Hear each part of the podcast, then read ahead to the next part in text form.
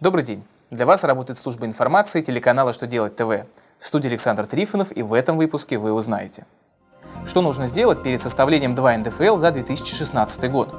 Может ли работодатель самостоятельно решить, у кого проверить знания по охране труда?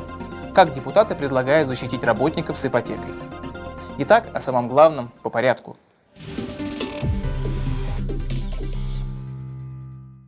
Перед составлением сведений о доходах физических лиц по форме 2 НДФЛ за 2016 год Федеральная налоговая служба России рекомендует налоговым агентам актуализировать персональные данные физических лиц, получателей доходов.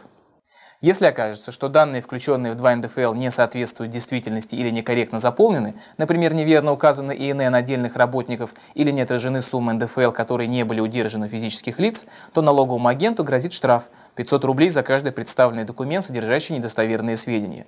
Также ФНС отметила, если персональные данные физического лица изменились после представления 2 НДФЛ, то представлять уточненную справку не нужно.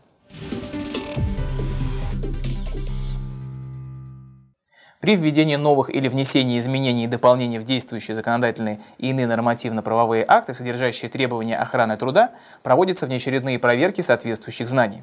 У работодателя есть право на самостоятельное решение о том, кого проверить при изменении требований охраны труда. Об этом говорится в письме Минтруда. Как сообщают чиновники, правила проведения внеочередной проверки знаний по охране труда и перечень с проверяемыми работниками необходимо закрепить в локально-нормативном акте организации. При этом возможно прохождение этой проверки в комиссии по проверке знаний самой организации. Работодателям могут запретить увольнять работников, которые имеют обязательства по договору об ипотеке дома или квартиры за первично приобретаемое в собственное жилье. Такое предложение содержит законопроект, внесенный в Госдуму. Его авторами являются Виталий Пашин и Даниил Шелков. Они считают, что в сложной экономической обстановке при массовых сокращениях на предприятиях и организациях целесообразно законодательно защитить данную категорию жителей и ограничить основания для расторжения с ними трудового договора по инициативе работодателя. На этом у меня вся информация. Я благодарю вас за внимание и до новых встреч.